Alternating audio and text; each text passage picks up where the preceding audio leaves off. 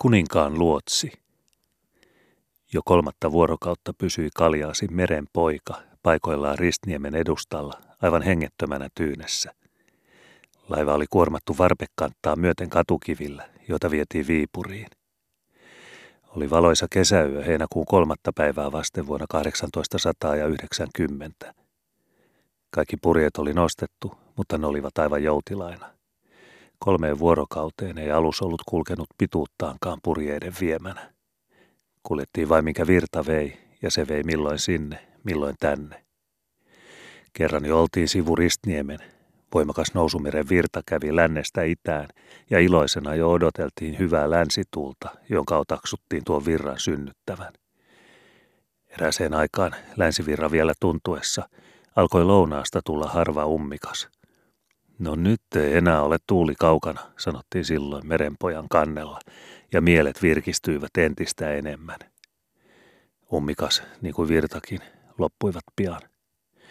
Missä lienee tuuli puhaltanut Valtiasmeressä tai Suomenlahden suulla, puhaltanut aikansa ja sitten jälleen tyyntynyt sielläkin, ja ummikas loppui. Meri asettui jälleen peilikirkkaaksi, ja virta alkoi käydä päinvastaiseen suuntaan, idästä länteen – tai tarkemmin itäkoillisesta länsilounaaseen, vieden meren poikaa kilometrin tunnissa poispäin matkan päämäärästä. Taivas oli pilvetön ja siellä loisti muutama harva kesätähti. Merellä vilkkui tai näkyi seisovana tulena loistoja luodoilla torneissaan. Höyrylaivoja tuli ja meni rytisten ja velloen veden vähäksi aikaa heilumaan. Jostakin kuului kolinaa, kun laivamiehet taljoissa hilasivat ylös lämmityshuoneesta ison korillisen palaneen kivihiilen kuonaa, jonka kumosivat yli partaan mereen. Komentosillalla seisoivat äänetin laivan ohjaaja, pyöräytellen ohjausrattia, luotsi ja perämies. Höyrylaivojen merkkitulet pysyivät näkyvissä tunnin tai pari, ja sitten vähitellen hävisivät taivaanrannan taa, uusien sieltä taas noustessa esille. Purjealukset, ja niitäkin oli monta, pysyivät uskollisesti paikoillaan ja odottivat tuulta, tuulta mistä päin hyvänsä. Kun milloin raikas tuuli puhaltelee, ja jos se on vähänkin liian heikko, tai varsinkin jos se on hiukankin liian vastainen, syntyy kannella heti nurinaa ja kiukkoisa mieliala puhkeaa sanoiksi. Sais tuo nyt puhaltaa vähän paremminkin yksin tein, kun kerran puhaltaa. Tai sais tuo kääntyä nyt hiukan sopivammalle puolelle. Mutta nyt, kun jo kolmatta vuorokautta on ajettu virran viemänä, on purjealusten kansilla vain yksi ainoa toivomus. Saisi tuo nyt viho viimeinkin ruveta tuulemaan. Tuuli sitten mistä hyvänsä ja minkä verran hyvänsä. Toistaiseksi ei ollut minkäänlaisia toiveita tuulen suhteen. Merenpojan muu väki makasi kajuutassa sikeimmässä unessaan. Ilma oli lämmin ja siellä he kuorsasivat huolettomina ja kylläisinä vahvan iltaaterian ja teen jälkeen. Vanhalla Heikinvillellä oli vahtivuoro ja hän istui yksi joutilaan ohjausratin ääressä ja poltti puolihereillä piippuaan, joka oli vasemmassa kädessä. Sen kyynärpään ojasi polveen. Oikea käsi lepäsi ohjausratilla. Kajutassa naksutti kello, joka lähestyi yhtä, ja palas siristeli siellä myös öljylamppu kompassin läheisyydessä, joka näkyi alhaalta ohjausratin edessä olevan yksiruutuisen ikkunan läpi. Lienekö Ville nähnyt unta vai puolihereilläkö hänen ajatuksensa vaeltivat niin syvällä ja kaukana? Hän tunsi elävänsä jälleen varhaisimpia lapsuusvuosiaan. Niistä selveni selvenemistään kirkkaammaksi eräs kuva, jonka ympäriltä kaikki muu vähitellen katosi. Istutaan talviiltana kotona tuvassa pärevalkean ääressä. Isoisä vainaja on harvinaisen hyvällä tuulella – Vaskisankaisine silmälaseineen ja valkeine partoineen hän parsii verkkoa ja kertoo pojanpojilleen, miten hänen isävainajansa kerran oli kuninkaan luotsina. Kuninkaan luotsina? Niin, kuninkaan luotsina. Niin, niin. Siitä on jo monta vuotta. Ruotsi ja Venäjä olivat sodassa. Missä lienevät ensin keväällä tapelleet sotalaivoineen lännempänä Viron rannoilla, jossakin Paltiskin puolella – Virossa kävijät toivat niistä aina tietoja, kamalia huhuja, jotka toivat pelkoa ja rauhattomuutta saarikansan keskuuteen. Kukaan ei uskaltanut liikkua vesillä, ei kalanpyynnissä eikä muuten, ja nälkä uhkasi tulla seuraavaksi talveksi joka taloon. Juhannuksen tienoissa kuului mereltä alituista tykkien jyrinää, milloin lännestä, milloin idästä. Vähän väliä purjehti tästäkin saaren ohi toisiaan takaa-ajavia laivoja itäänpäin. Takaa-ajaja ampui minkä ennätti ja sytytti ajettavat usein tuleen ja poltti. Ihmisiä hyppi silloin niistä tulta pakoon ja vajosi pohjaan. Kuka niitä ennätti auttaa? Välistä upposi laiva väkineen, milloin takaa-ajaja, milloin ajettu. Ajettuja olivat venäläiset, jotka pakenivat mikä ennättivät patterien suojaan Uuraaseen, jossa silloin venäläiset olivat isäntiä, ja Retusaareen. Lopulta tuli lännestä koko Ruotsin laivasto. Kuningas itse, Kustaa, mikä lienee ollut nimeltään, oli uljaalla jaalallaan siinä mukana. Jaa, sellaista jaalaa ei ole näillä vesillä ennen nähty eikä kuultu. Sillä ei kuulemma kukaan muu koskaan purjehtinut kuin kuningas itse. Pelkkiä kreivejä ja ruhtinaita ja amiraaleja kuului olleen väki siinä jaalassa, kokista aina päämieheen asti. Pelkkää kultaa ja kirkkaaksi hiottua vaskea oli hohtanut kaikkialta. Mastojen nupit ja keulakoristeet olivat olleet puhdasta kultaa. Ankkuriketjut ja ankkurit pronssia. Lienekö rautaa tai terästä ollut kuin kompassin neula. Kaikki välkkyi kaunilta silmissä kuin nouseva aurinko. Tavallinen talonpoika, kalastaja tai merimies ei kuulemma saanut mennä likellekään koko jaalaa. Kaukaa vain sai katsella, mutta älä koske kädellä ja älä astu jalalla sen puhtaalle kannelle. Lienekö edes sitä tekemässä ollut ainoakaan tavallista alhaista ihmistä? Etupäässä oli kulkenut rinnakkain mahtavina kuin meren kuningattaret, puhkoen leveillä ryntäillään aaltoja, kaksi niin vallattoman suurta linjalaivaa, leepurjeetkin nostettuina ja heti kolmantena se kuninkaan jaala ja sitten vanavesijadassa kaikki ne muut laivat. Jumala sen enää muistaa kuinka monta. Maan sivussa, kylän edessä, oli ollut ankkurissa kymmenkunta venäläistä sotalaivaa vahdissa. Ne olivat kuulemma olleet siinä uskossa, että Ruotsin kuninkaan laivasto menee pitkin saaristoa ja tulee ulos mereen vasta Vehkalahden kohdalta, ulkotammion kautta, lähteäkseen sitten Koivistolle ja sieltä Viipuriin päin, jonne matkalla Ruotsin muu meriväki edeltä jo oli mennyt. Venäläiset odottivat kuninkaallista laivastoa ja ajattelivat sitten jossakin Somerin ja Koiviston välillä hyökätä ruotsalaisten selkään. Retusaaresta piti tulla Venäjän merivoimien pääjoukot ja asettua ruotsalaisten eteen poikkiteloin Koiviston ulkopuolelle ja tuhota kuninkaallinen laivasto ja viedä kuningas Venäjälle vangiksi.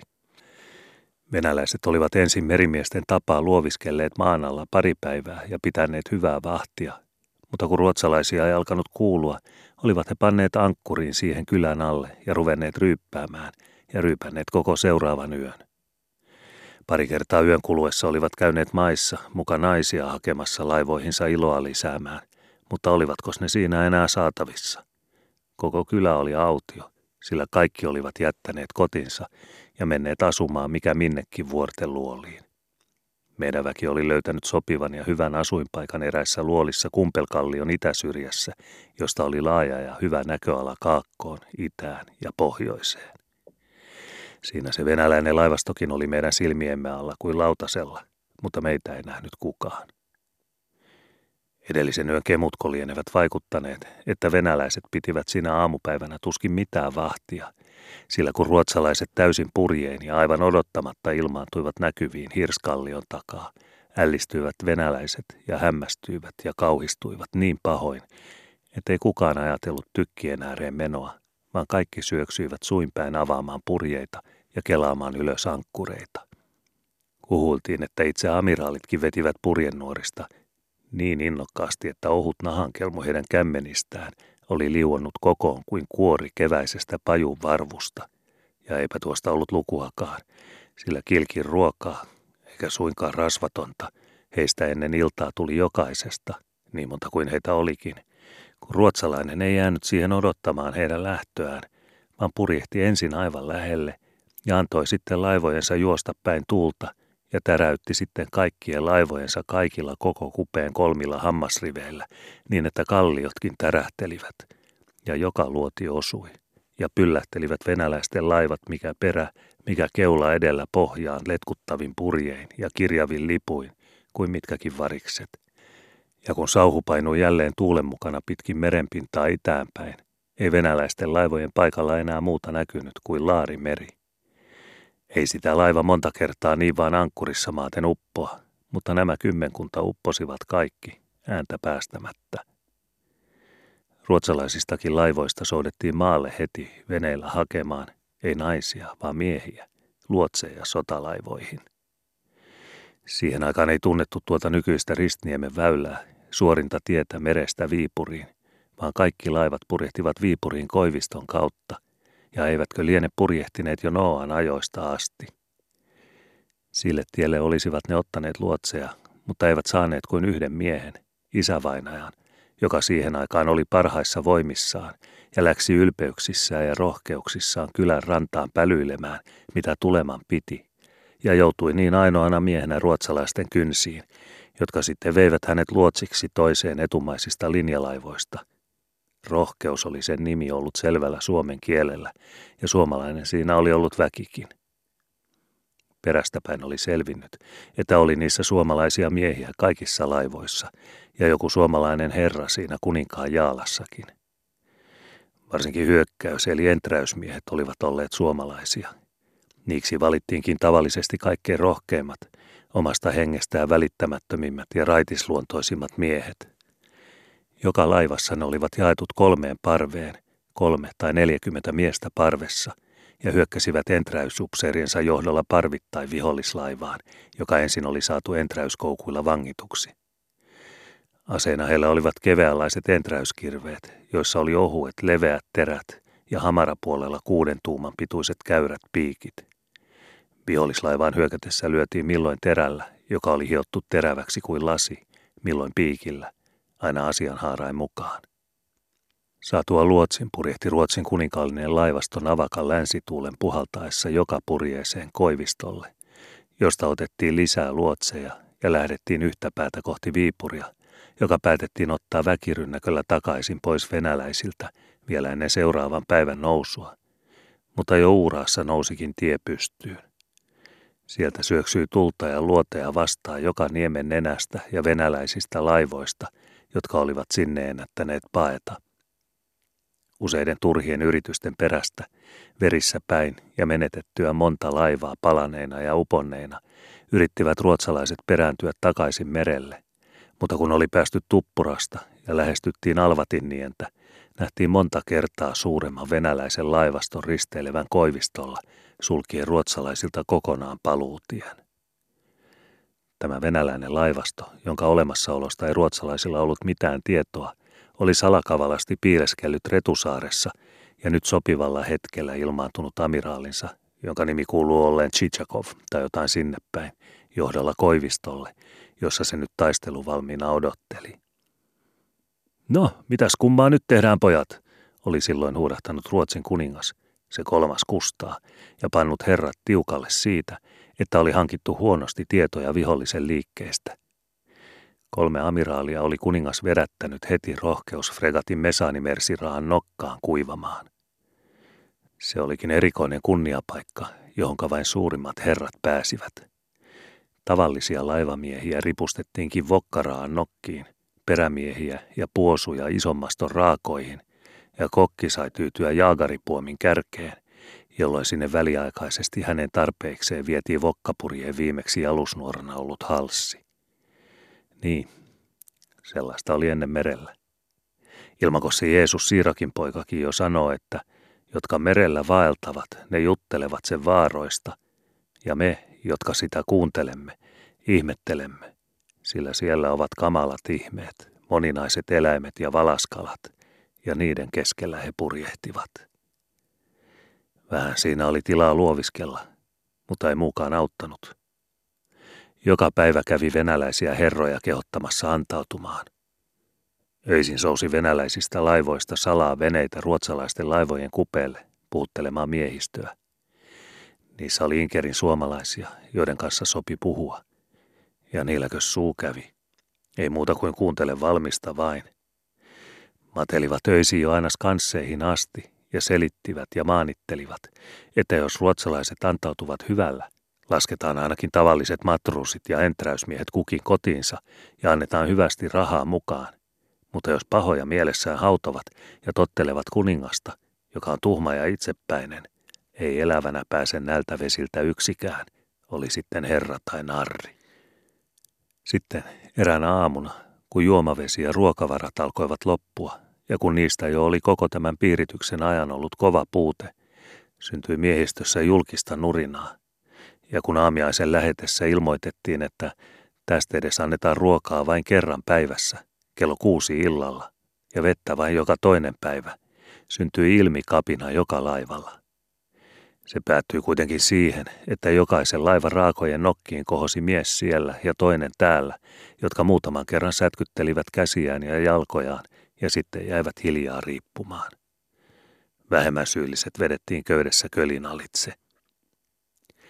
Siinäkin laivassa, jonka nimi oli Rohkeus, ja jossa isävainaja oli luotsina, vedettiin kölin alitse kymmenen enträysmiestä, ja kun ne nostettiin toinen toisensa perään jälleen kannelle, virkosi niistä eloon vain yksi. Toiset jäivät kuoliaiksi ja viskattiin yli partaan mereen. Se elovironnut oli kalpea ja hampaat löivät yhteen vilusta, ja se karttoi muita. Seisoi vain vokkamastoon nojaten ääneti ja vapisi vilusta ja oli synkän näköinen. Toiset pelkäsivät, että se menettää järkensä, jos se saa noin yksin mietiskellä, niin oli monelle käynytkin. Ja siitä syystä eräät vanhemmat miehet menivät sitä lohduttamaan. Oo, mitä tämä nyt on? Kunnia se on miehelle, että hänet on vedetty kölinalitse ja jäänyt sittenkin eloon. Ei sitä sellaista temppua kuka tahansa kestäkään, niin kuin tässä vastikään selvästi nähtiin. Eivät ne olleet ne toisetkaan mitään naukumamman poikia, mutta nirri meni kultakin kuin haililta. Sitten alkoi yksi ja toinen parhaista ja vanhimmista miehistä kehua, että on sitä hänetkin kerran vedetty sotafregatin kölin alitse. Jaa, eikä niitä kunnon matruuseja muuten saadakaan. Pamppu ja korvatillikat, ne ovat vain alokkaita varten, milloin nämä ovat kovapäisiä ja huonoja oppimaan. Parhaat miehet on vedetty kölin alitse ja vielä paremmat pantu kuivumaan raannokkiin, mistä on vain se vahinko, ettei niistä ainoakaan tavallisesti enää virkoa. Muuten saataisiin laivaan miehiä, jotka olisivat ylimatruuseja. Sellaisia, joihin ei enää pysty enträyskirves, ei tuli, eikä vesi, eikä mikään. On sitä kuulemma joskus nähty sitäkin, ennen vanhaan. Niin puhelivat lohduttajat, ja jo alkoivat kölinalitse juurikään vedetyn silmät elää, ja näki jo selvästi, että mies rupeaa saamaan entisen raittiin luontonsa jälleen takaisin. Sitten löi hän lämmitäkseen muutaman kerran käsiä harteisiinsa, pyörähti ympäri ja hihkaisi. Hei pojat, mitä me ryssistä välitetään? Ja hyppäsi kannella tasajalkaa, nauroi ja oli niin kuin ennenkin. Sinäkin iltana tuli venäläisiä maanitteluveneitä, mutta niitä ei enää kuultu. Taljoilla vedettiin laivan pohjalta noin viiden leiviskän painoisia pohjakuormakiviä, jotka äänettömästä päästä vieritettiin ylimmästä tykkiportista alas veneisiin, yksi kuhunkin, ja kuului alhaalta ensin räiskis ja roiskis, ja sitten puli puli, ja sitten muutaman kerran slava bohu, ja sitten ei mitään. Seuraavana aamuna puhalteli navakka koilistuuli. Etelästä, Koivistolta, luovi ruotsalaisia kohti uljas loistojaalla, jolla tuli joku korkea-arvoinen venäläinen lähettiläs. Valkea rauhanlippu liehui sen keulamastossa ja se laskettiin tulemaan aivan liki. Kuninkaan lippu liehui rohkeuden isossa mastossa, sillä kuningas oli juuri ikään soudattanut itsensä sinne ja piti amiraaleinen suurneuvottelua peräkannella, kun venäläisten lähettiläs nousi yli partaan. Päästyään kuninkaan puheelle ilmoitti lähettiläs, että tänään hänen päällikkönsä ja herransa, amiraali Chichakov tai jotain sinne päin, oli päättänyt lopettaa tämän narrin pelin. Ja kun Jumala on nyt antanut kauniin ilman ja navakan koillistuulen, lähtee venäläinen laivasto Uuraasta ja hyökkää myötätuulta ruotsalaisten niskaan. Kun venäläisillä on paitsi moninkertaista ylivoimaa laivojen, mitä tulee miesten ja tykkien lukumäärään, sekä myös Jumalan tänään antamat luonnonvoimat puolellaan, on taistelun tulos ilman muuta edeltäkäsin selvä ja ratkaistaan ennen kuin äskettäin noussut päivä on päässyt korkeimmilleen ja olisi kuninkaan turhan ja ilmeisesti kevytmielisen verenvuodatuksen välttämiseksi, antauduttava laivoineen ja väkineen heti, ja olisi kuninkaan paikalla seurattava lähettilästä alas Jaalaan ja sillä Koivistolle, jossa amiraali Chichakov on antanut valmistaa laivassaan kuntoon komean hytin kuninkaallista vankiaa varten. Niin sanoen kumarsi lähettiläs kuninkaalle ja viittasi kädellään jaalaansa. Silloin ärjäisi kuningas lähettiläälle. Sinä seuraat minua enkä minä sinua, ja antoi teljetä lähettilään skanssiin, keulakannelle. Se oli miehistä mieleen, ja he sanoivat, tämä kuningas vastaan poikaa, ja huusivat niin, että sen taisivat kuulla ryssät, ei ainoastaan Viipurissa ja Koivistolla ja niillä tienoin, vaan vielä Pietarissakin. Hurraa! Ja eläköön kuningas, eläköön kuningas. Sitten kutsui kuningas isävainajan, joka oli siinä laivassa luotsina, sinne puolikannelle, laivan perälle, amiraalien ja muiden korkeiden herrojen keskeen, ja sanoi hänelle selvillä Suomen sanoilla. Nyt me lähdetään. Tiedätkö sinä mitään muuta tietä täältä ulos kuin Koiviston kautta? Tiedän kyllä. Rannikkoväylän tuolta Ristniemen ohi, mutta se on täynnä kareja ja matalikkoja, eikä sieltä ole isommat laivat koskaan ennen kulkeneet. Eivät muut kuin saarelaisjaalat ja kalastajaveneet. No, eikö siellä ole vettä tämänlaisten laivain uida? On kyllä, mutta väylä on ahdas ja mutkikas, eikä siellä ole mitään merimerkkejä. Kuuntele nyt, mitä minä sanon sinulle. Sitten viittasi kuningas erääseen raannokassa riippujaan ja jatkoi. Sinä viet nyt meidät Ristniemen kautta ulos, ja jos tämä laiva kerrankaan raapaisee pohjaa, riiput sinä auttamattomasti tuolla raan nokassa. Mutta jos kunnialla teet tehtäväsi ja kuljetat selviä vesiä pitkin, saat rahaa ja kunniaa, minkä osaat itse valita. Tartu kiinni ohjausrattiin. Jo olikin kiire, sillä hyvää myötäistä tulivat tuppuran takaa näkyviin venäläisten purjeet. Kuninkaan määräyksestä Ruotsin laivasto ohjasi myös ensin myötäistä kohti Koiviston salmea. Sikäli kuin venäläiset tippuivat ulos Tuppuran salmesta, asettuivat ne taistelujärjestykseen ja seurasivat ruotsalaisten kintereillä, luulen näiden todella koettavan heidän mielestään ainoa epätoivoista keinoa, murtautua läpi Koiviston salmen. Tällä välin laitettiin ruotsalaisia polttolaivoja kuntoon, ja kun oli päästy lähelle Alvatinnientä, jonka takaa parhaan ampumamatkan päässä tulla viiletti sivutuulta Koivistolla ollut venäläinen laivastoosasto sulkeakseen ruotsalaisten tien, ohjattiin venäläisten suureksi hämmästykseksi ruotsalainenkin laivasto suuressa komeassa kaaressa ja vanavesilinjassa oikealle ja jouduttiin samansuuntaiseksi tuulen alla olevan venäläisen linjan kanssa. Antamatta ensimmäistä enemmän kuin viimeistäkään sanavuoroa venäläisille, laukaisivat ruotsalaiset alihanganpuoleiset tykkinsä ja antoivat venäläiselle koko kupellaan aikamoisen luotituiskun. Osa luodeista pausahteli veteen, osa lensi yli, mutta sangen monet sattuivat maaliinsa, ja moni masto ja raakarikkoinen venäläinen ohjasi jo myötäistä pakoon. Savu painui tuulen mukana pitkin merenpintaa suoraan venäläisten silmille – ja heidän oli siis mahdoton tähdätä. Siitä huolimatta hekin laukaisivat, mutta osa luodeista sattui heidän omiin, uuraasta tuleviin hyökkääviin laivoihinsa.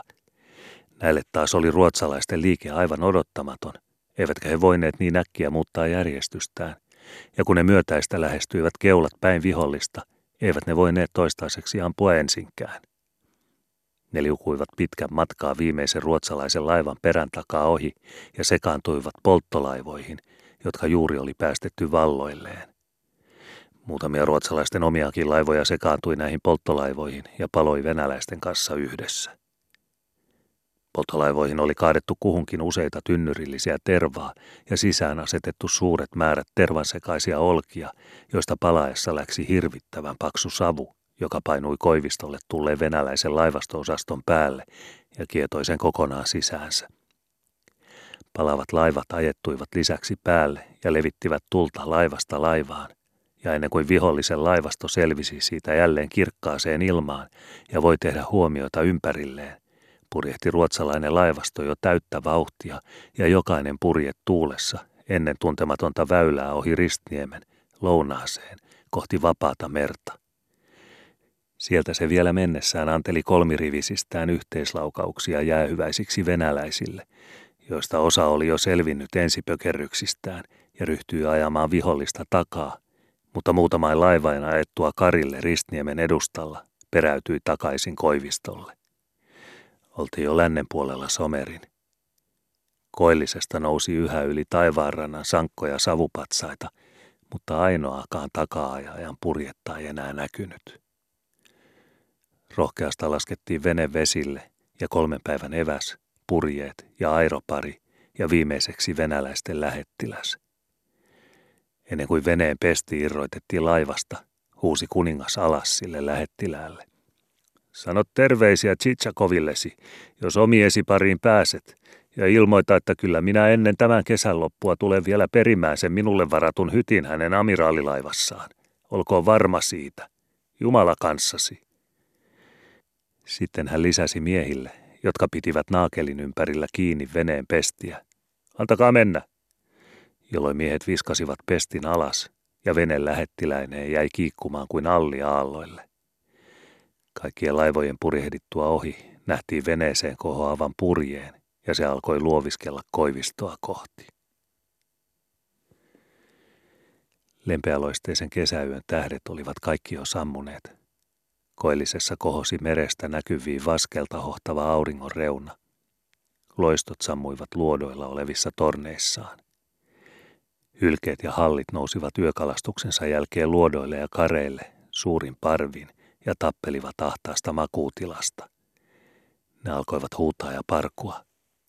Jotkut valittivat kuin itkevät lapset. Jotkut ulvoivat kuin koirat. Joidenkin ääni muistutti naisten laulua ja toisten taas miesten kiljumista rantakäräjillä, ja jotkut mörisivät kuin vihaiset sonnit. Ville heräsi joutilaan ohjausrattinsa ääressä näihin ääniin täyteen tajuntaansa ja säpsähtäen vilkaisi taakseen, sillä kaiken aikaa hänestä oli tuntunut, kuin hänen isoisänsä olisi seisonut siinä, aivan hänen takanaan ja äänettömällä äänellä, mutta niin, että hän ymmärsi jokaisen sanan, kertonut noita satavuotisia muistoja kuninkaan luotsista. Niin, satavuotisia ne muistot totisesti olivatkin, sillä olihan silloin heinäkuun kolmas vuonna 1790, ja nyt parhaillaan nousee siinä merestä päivä, joka on heinäkuun kolmas vuonna 1890.